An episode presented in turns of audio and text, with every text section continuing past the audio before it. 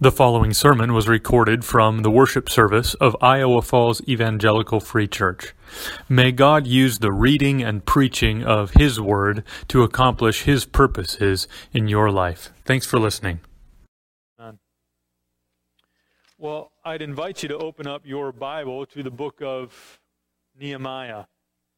Uh, you, you know that the meaning of Scripture does not change over time. Like, what it means, what the text says, and what it means is set by God. But praise be to God that there are times, and you've experienced this probably, haven't you, where, where you've read a passage where the passage hasn't changed. It's remained the same. What it means remains the same, but you've read a passage that you've maybe read multiple times before, but this time as you read it, all of a sudden it's like God has done something different in you. Maybe it's because of your experiences, whatever you're going through at the time, and God's Word speaks to you right where you're at. And I love how God does that, not just when we're studying the Bible on our own, but even as I kind of do this regular weekly expository preaching, I often decide a long time ahead of time. We just go through books of the Bible. I decided we were going to go through Nehemiah last year at about this time. So like a year in advance, I thought, you know, in the weeks leading up to Christmas in twenty twenty,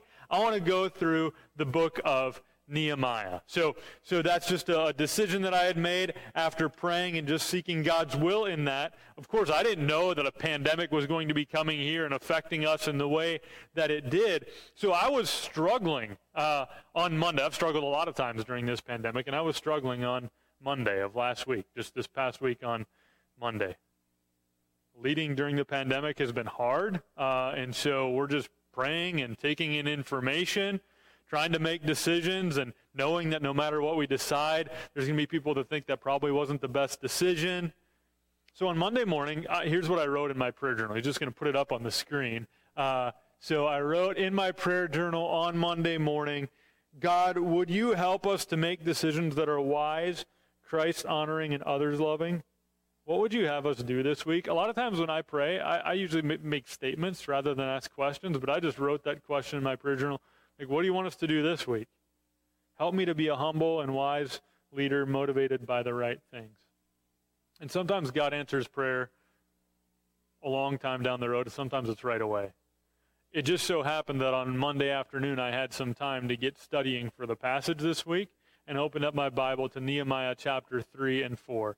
And God answered my prayer right away that afternoon. My Monday morning prayer answered in Monday afternoon by opening up the Word of God and reading from Nehemiah chapter four.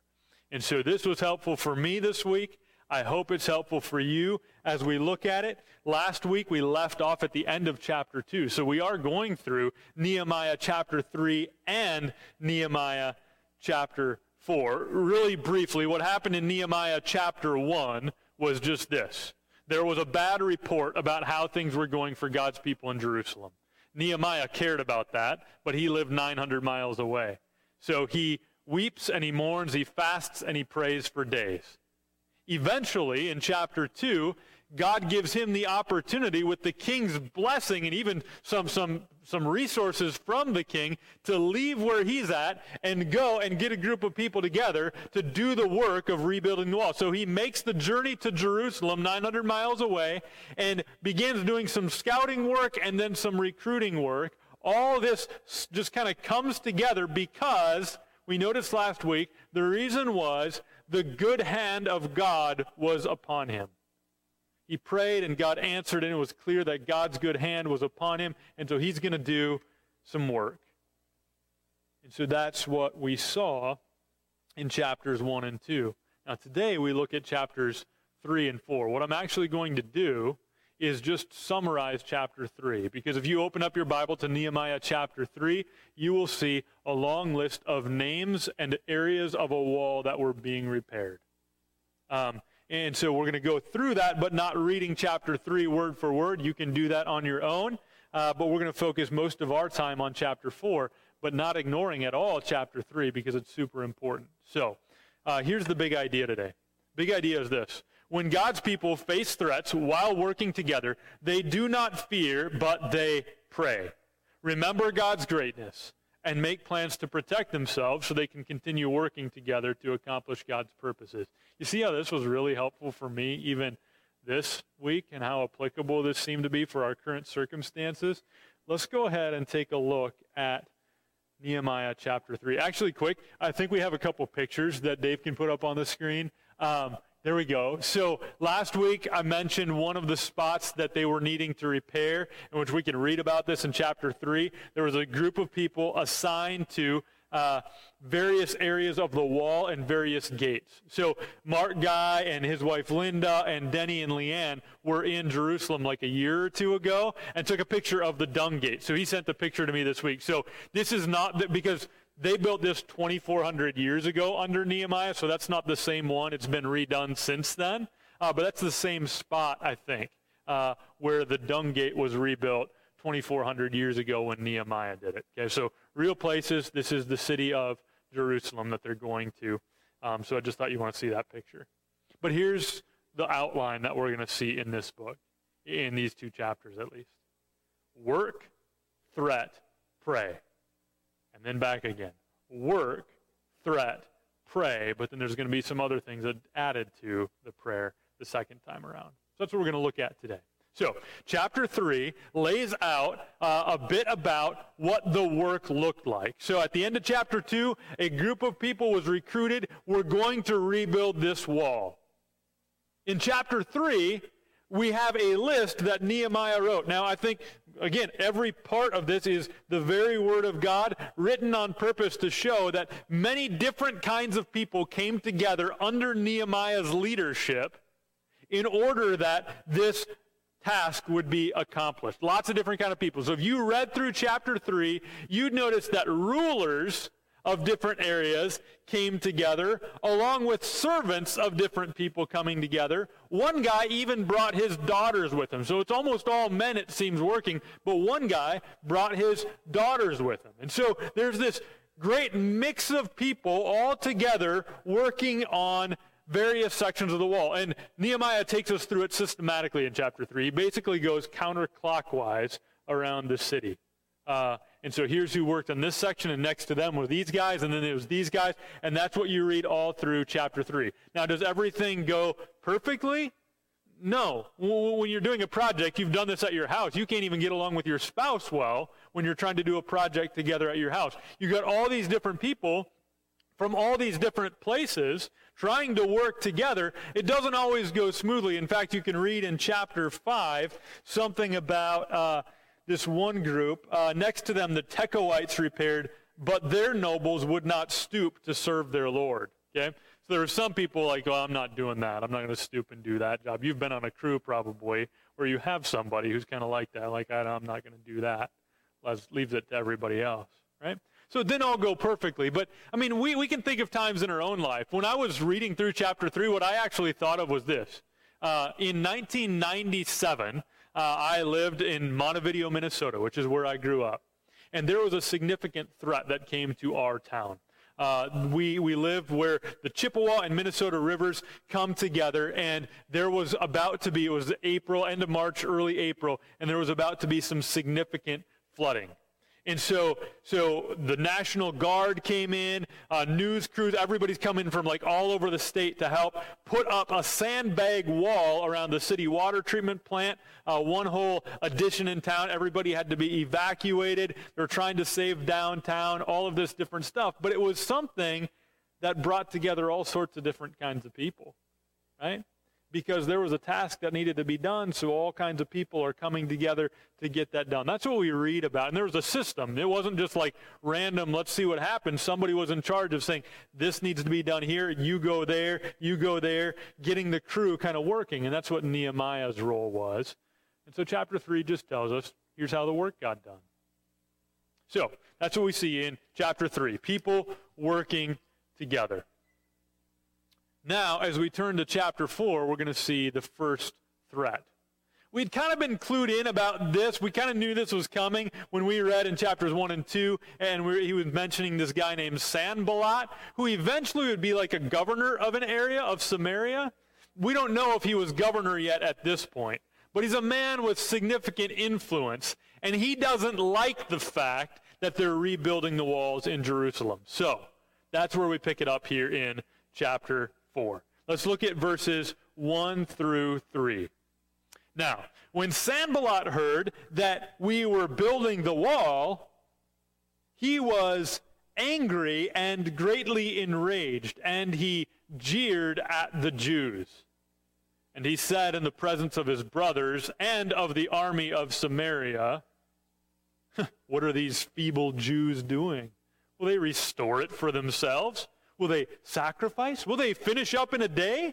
Will they revive the stones out of the heaps of the rubbish and burned ones at that?" So he's just he's just making fun of them, finding anything he can to just kind of taunt them and mock them. Like, what, what do, they, do they think they're really going to pull this off, these guys? Right? And then in verse three, the bully gets a buddy. Verse three, Tobiah the Ammonite was beside him, and he said, "Yes, what they are building, if a fox goes up on it, he will break down their stone wall." Right? These guys don't even know what they're doing. That's not super encouraging when you're working hard on a project together, but there's people that want to see the work stop. All right, so what are God's people going to do? Is it time to fight back? Do you stoop to their level? Like, here they are making fun of you. Do you start making fun of them? Do you, like, mock back at them? Do you have some great comeback uh, so that you can kind of show them you're pretty witty and you can beat them with words too? Is that what they're going to do? Let's look at verse four. "Hear, O God, for we are despised. Turn back their taunt on their own heads and give them up to be plundered in a land where they are captives. Do not cover their guilt, and let not their sin be blotted out from your sight, for they have provoked you to anger in the presence of the builders." So they didn't take this, this, these people making fun of them, they didn't take it as like a personal attack and go on the defensive and start attacking back. What did they do when they got threatened? They prayed. They prayed to God, and in praying to God, they did ask that, that God would recognize that, that their sin, what they were doing, wasn't ultimately against the Jewish people. It was against God, who had made this plan for this city to be rebuilt. And so they're saying, God, you're, they, they've stoked your anger, so give back to them what they've given to us. They made us captives in their land. Now you make them captives. Rather than responding with a good comeback, they respond to the threat with prayer. All right. So you see the cycle one. They've been working, a threat came up, and they responded with prayer. Now what's going to happen in verse six? Let's take a look. Verse six, "So we built the wall." I love that. I love the way Nehemiah writes. Just like, so so here's what they were doing. We prayed, and then verse six. "So we built the wall. And all the wall was joined together to half its height." Okay? So they had made some significant progress. The walls and gates that were all torn down, the wall was all together now, all linked together, all up to half its height. For the people had a mind to work. Okay? They, they were not going to give up working together just because they were being threatened by th- this man and the army behind him. That wasn't going to stop them.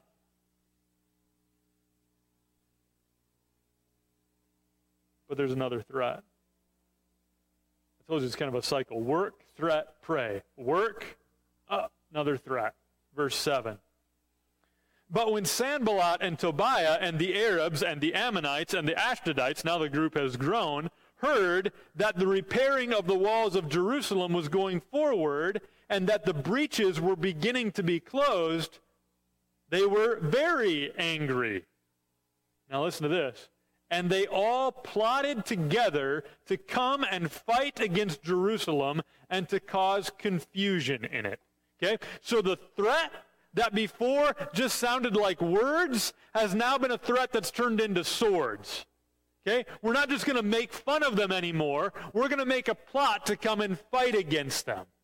Okay? So it's escalating a little bit. The threat has suddenly become a bit more serious. All right? So what did they do the first time there was a threat? They were working. They got a threat. What did they do? They prayed. Then they got back to work. There was another threat, this time more serious. Are they going to pray again? Let's take a look. Verse nine.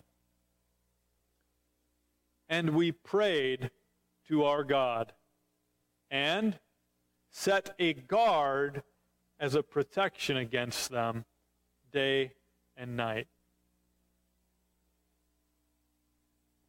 They prayed to God and they set a guard as a protection against them day and night. You know, I, I was looking at that this week and just saying, hey, look at that. It's not that you either pray and trust God or you make a plan and take action. Right? Both. They prayed to God and they set a guard, somebody to watch, to, to make sure that this threat didn't turn into something more than just a threat, that the plot didn't get started, that the plot didn't get enacted in some way. I think the principle that we can see there is this, that we pray and we work. There's faith and there's action. There's divine sovereignty. God's going to do what God's going to do, and personal responsibility. We see both of those all throughout Scripture. So here's what we see in verse nine. They prayed and they set a guard. Now, if we're following the cycle from the first time, it's work, threat, pray, work, threat, pray, and now there's going to be a bit more that gets added on to that praying. It's also setting a guard, and then there's more yet. These verses nine to fourteen is what was really helpful for me this week. Verse ten. In Judah it was said, the strength of those who bear the burdens is failing. There's too much rubble. By ourselves, we will not be able to rebuild the wall. So here's what we're going to see in verses ten to twelve. There's going to be a test of their perseverance.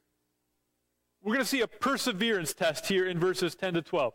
First, the, the, the, the, the test comes from inside. It's the people doing the work who are saying, we can't do this. This is hard. We can't pull this off, and we can't rebuild. That's in verse ten. And then in verse eleven, there's a perseverance test when they find out what's happening on the outside. Look at verse eleven. And our enemies said, they will not know or see till we come among them and kill them and stop the work.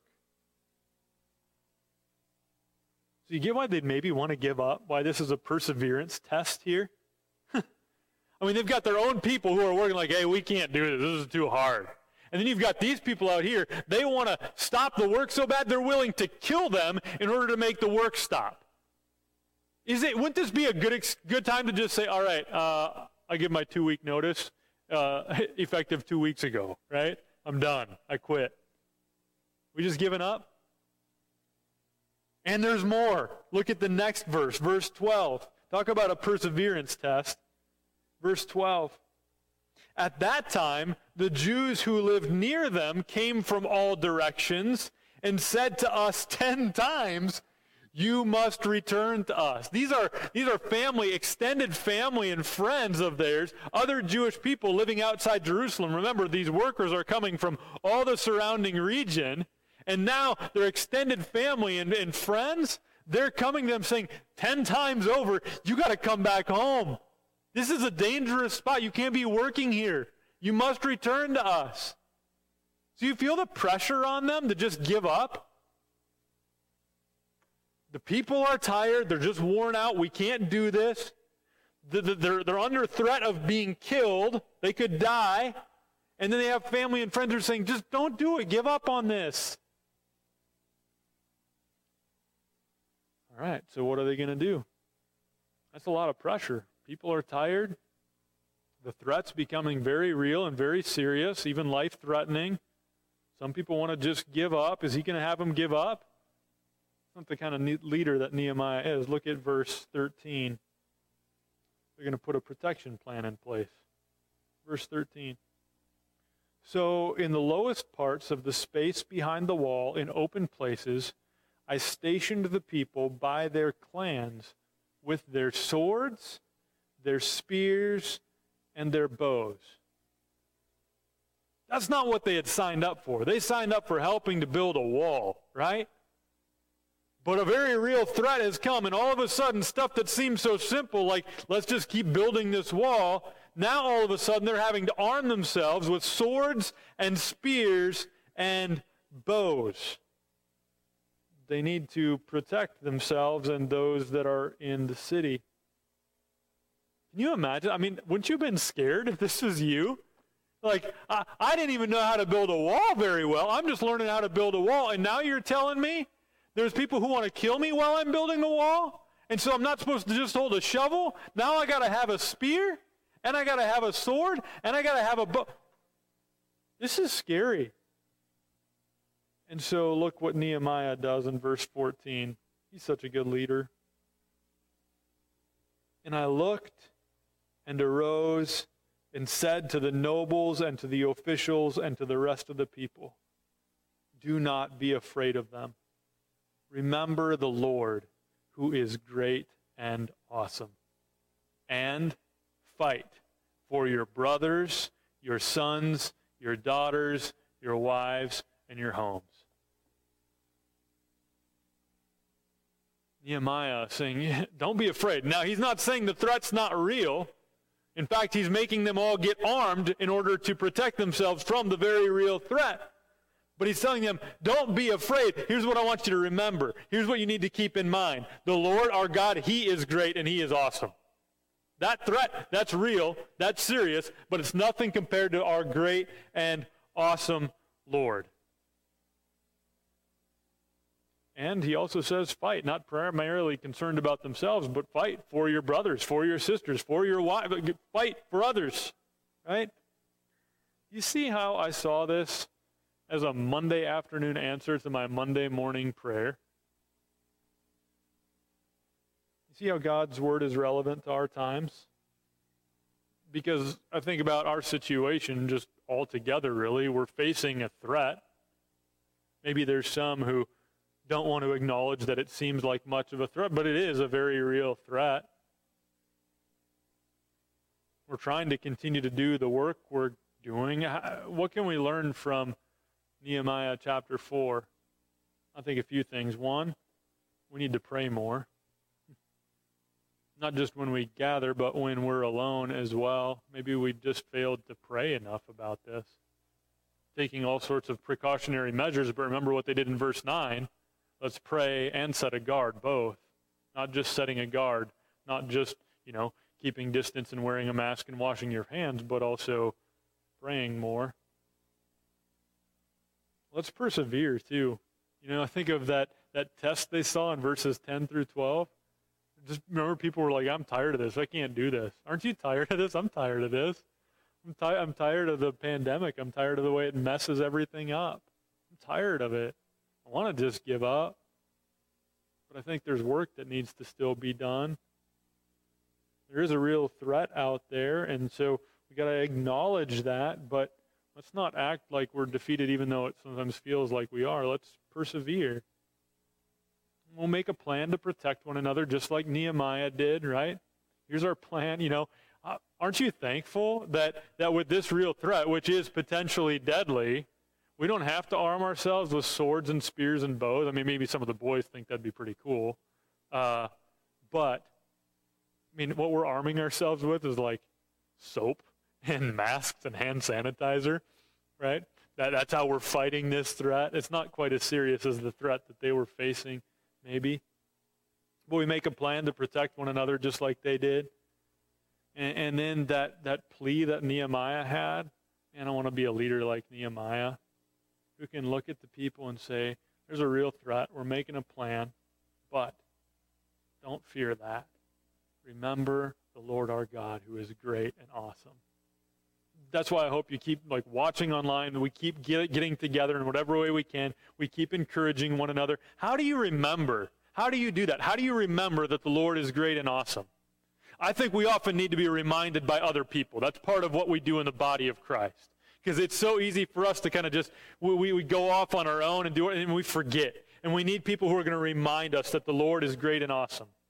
Right? Maybe maybe it's songs do that for you. Maybe you, you open up God's Word and, and you're reminded that God is great and awesome. Maybe for you it's also songs. That's one of the reasons we sing together, and I know you're missing out on that in doing the online worship service or being here. But on Sunday morning, we're going to keep singing together, because singing is a way in which we are reminded that the Lord our God is great and awesome. How do you remember that the Lord our God is great and awesome?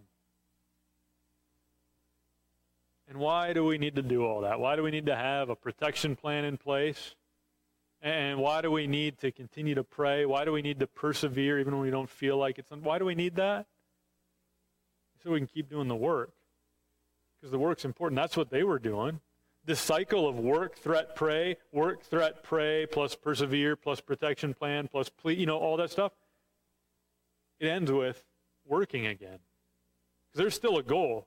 Our church, we're still trying to know Christ and make him known. Like, the pandemic doesn't stop that work from happening, right? And this very real threat coming up against them, that wasn't that wasn't going to stop them from continuing the work that God had given them to do. It's just going to look different, right?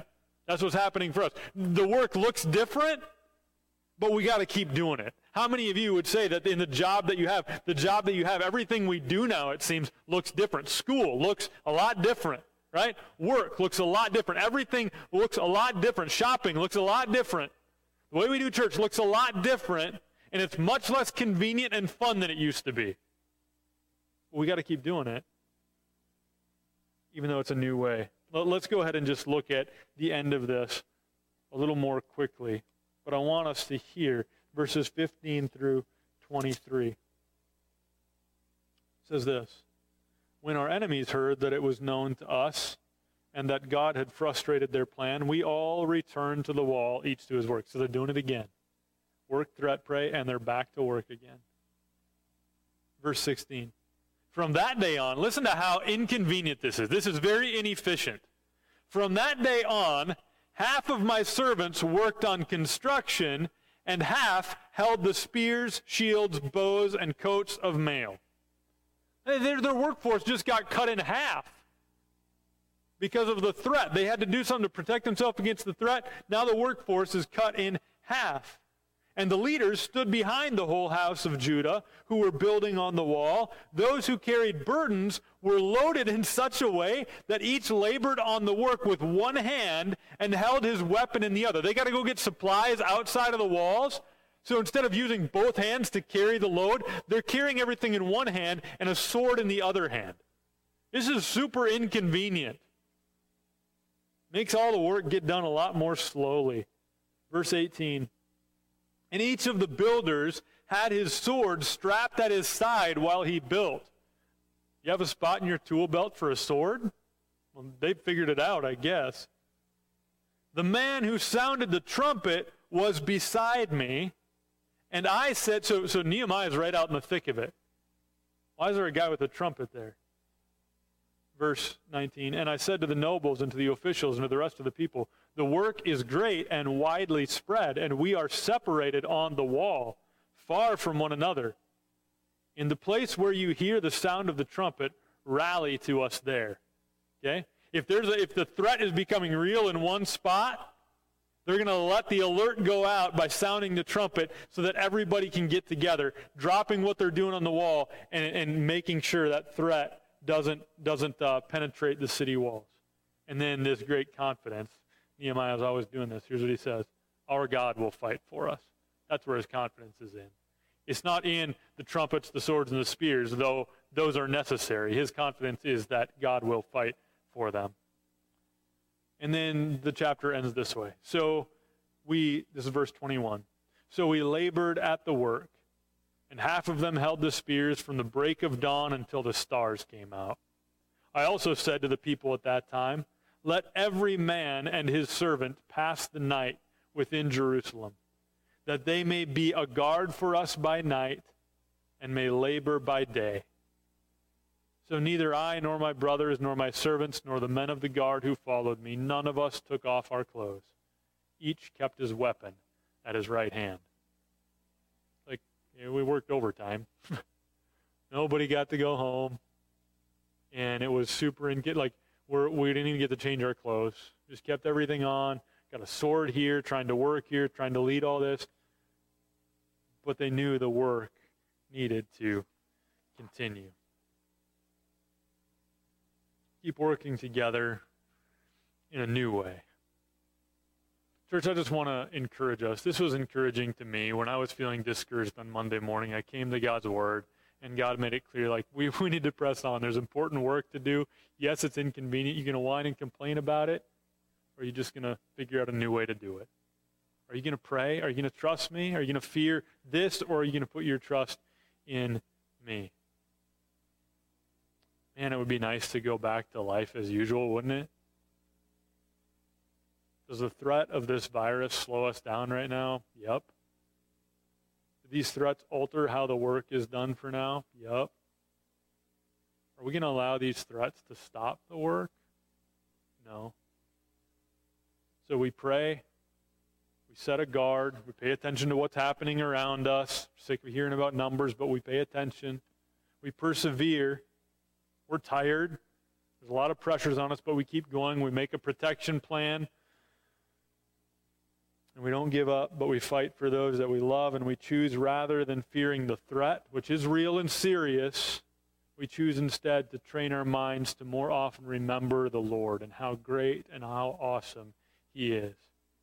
And we keep working, doing what God calls us to do, building it up one brick at a time. So there's a lot of things we just don't know, right? We don't know how all this is going to affect, you know, is there is there going to be a, another big surge in the virus? How, how is this going to affect our economy? How's it going to affect what's going to happen at school? We don't know if we're going to get it or not, if it'll be mild or severe, if we'll have to go to the hospital or not. We just we don't know. There's a lot of stuff we don't know. But the gospel of Jesus Christ is what propels us to persevere. Why do we press on? Because there's some stuff that we do know for sure. And rather than have me read to you from Romans eight to remind us of that, we're going to have Amber Barrick do that uh, via video. She, like I said, she got to had to go back into the hospital, but I had asked her if she would do this for us. And so uh, for her, you know, thinking about her situation where she's at, thirty years old, been dealing with leukemia for a year, spent a lot of the last weeks now in the hospital. She doesn't know if this next round of chemo will be effective or not. All sorts of things she doesn't know. But she's able to persevere because there are some things that she knows for sure. It's the kind of things that we read at the end of Romans chapter eight, which she's going to read for us now. And then I'll close in prayer.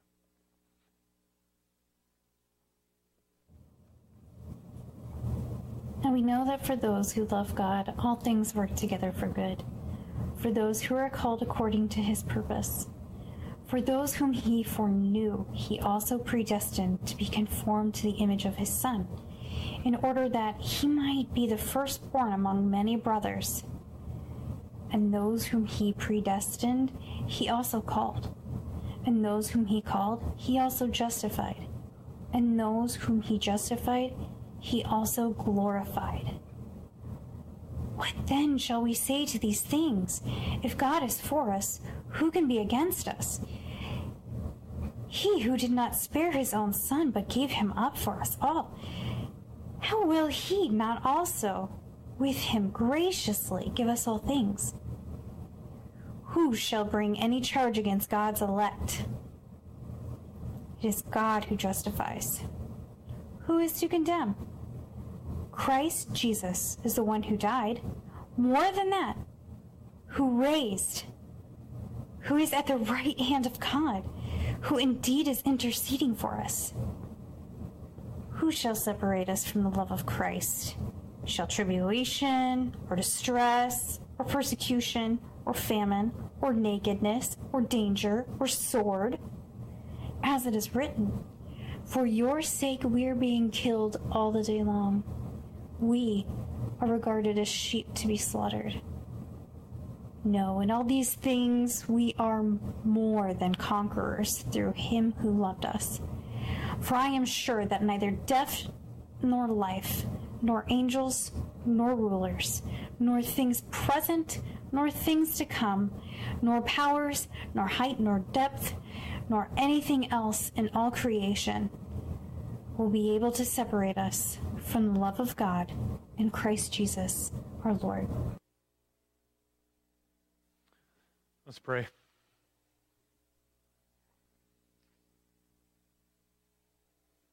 Father Ed, thank you uh, for that sister of ours in Christ um, who can read with confidence, not because she knows exactly how stuff is going to go for her in the weeks ahead, but with confidence because of what your word says, of what is ours in Christ, of what we can know for sure.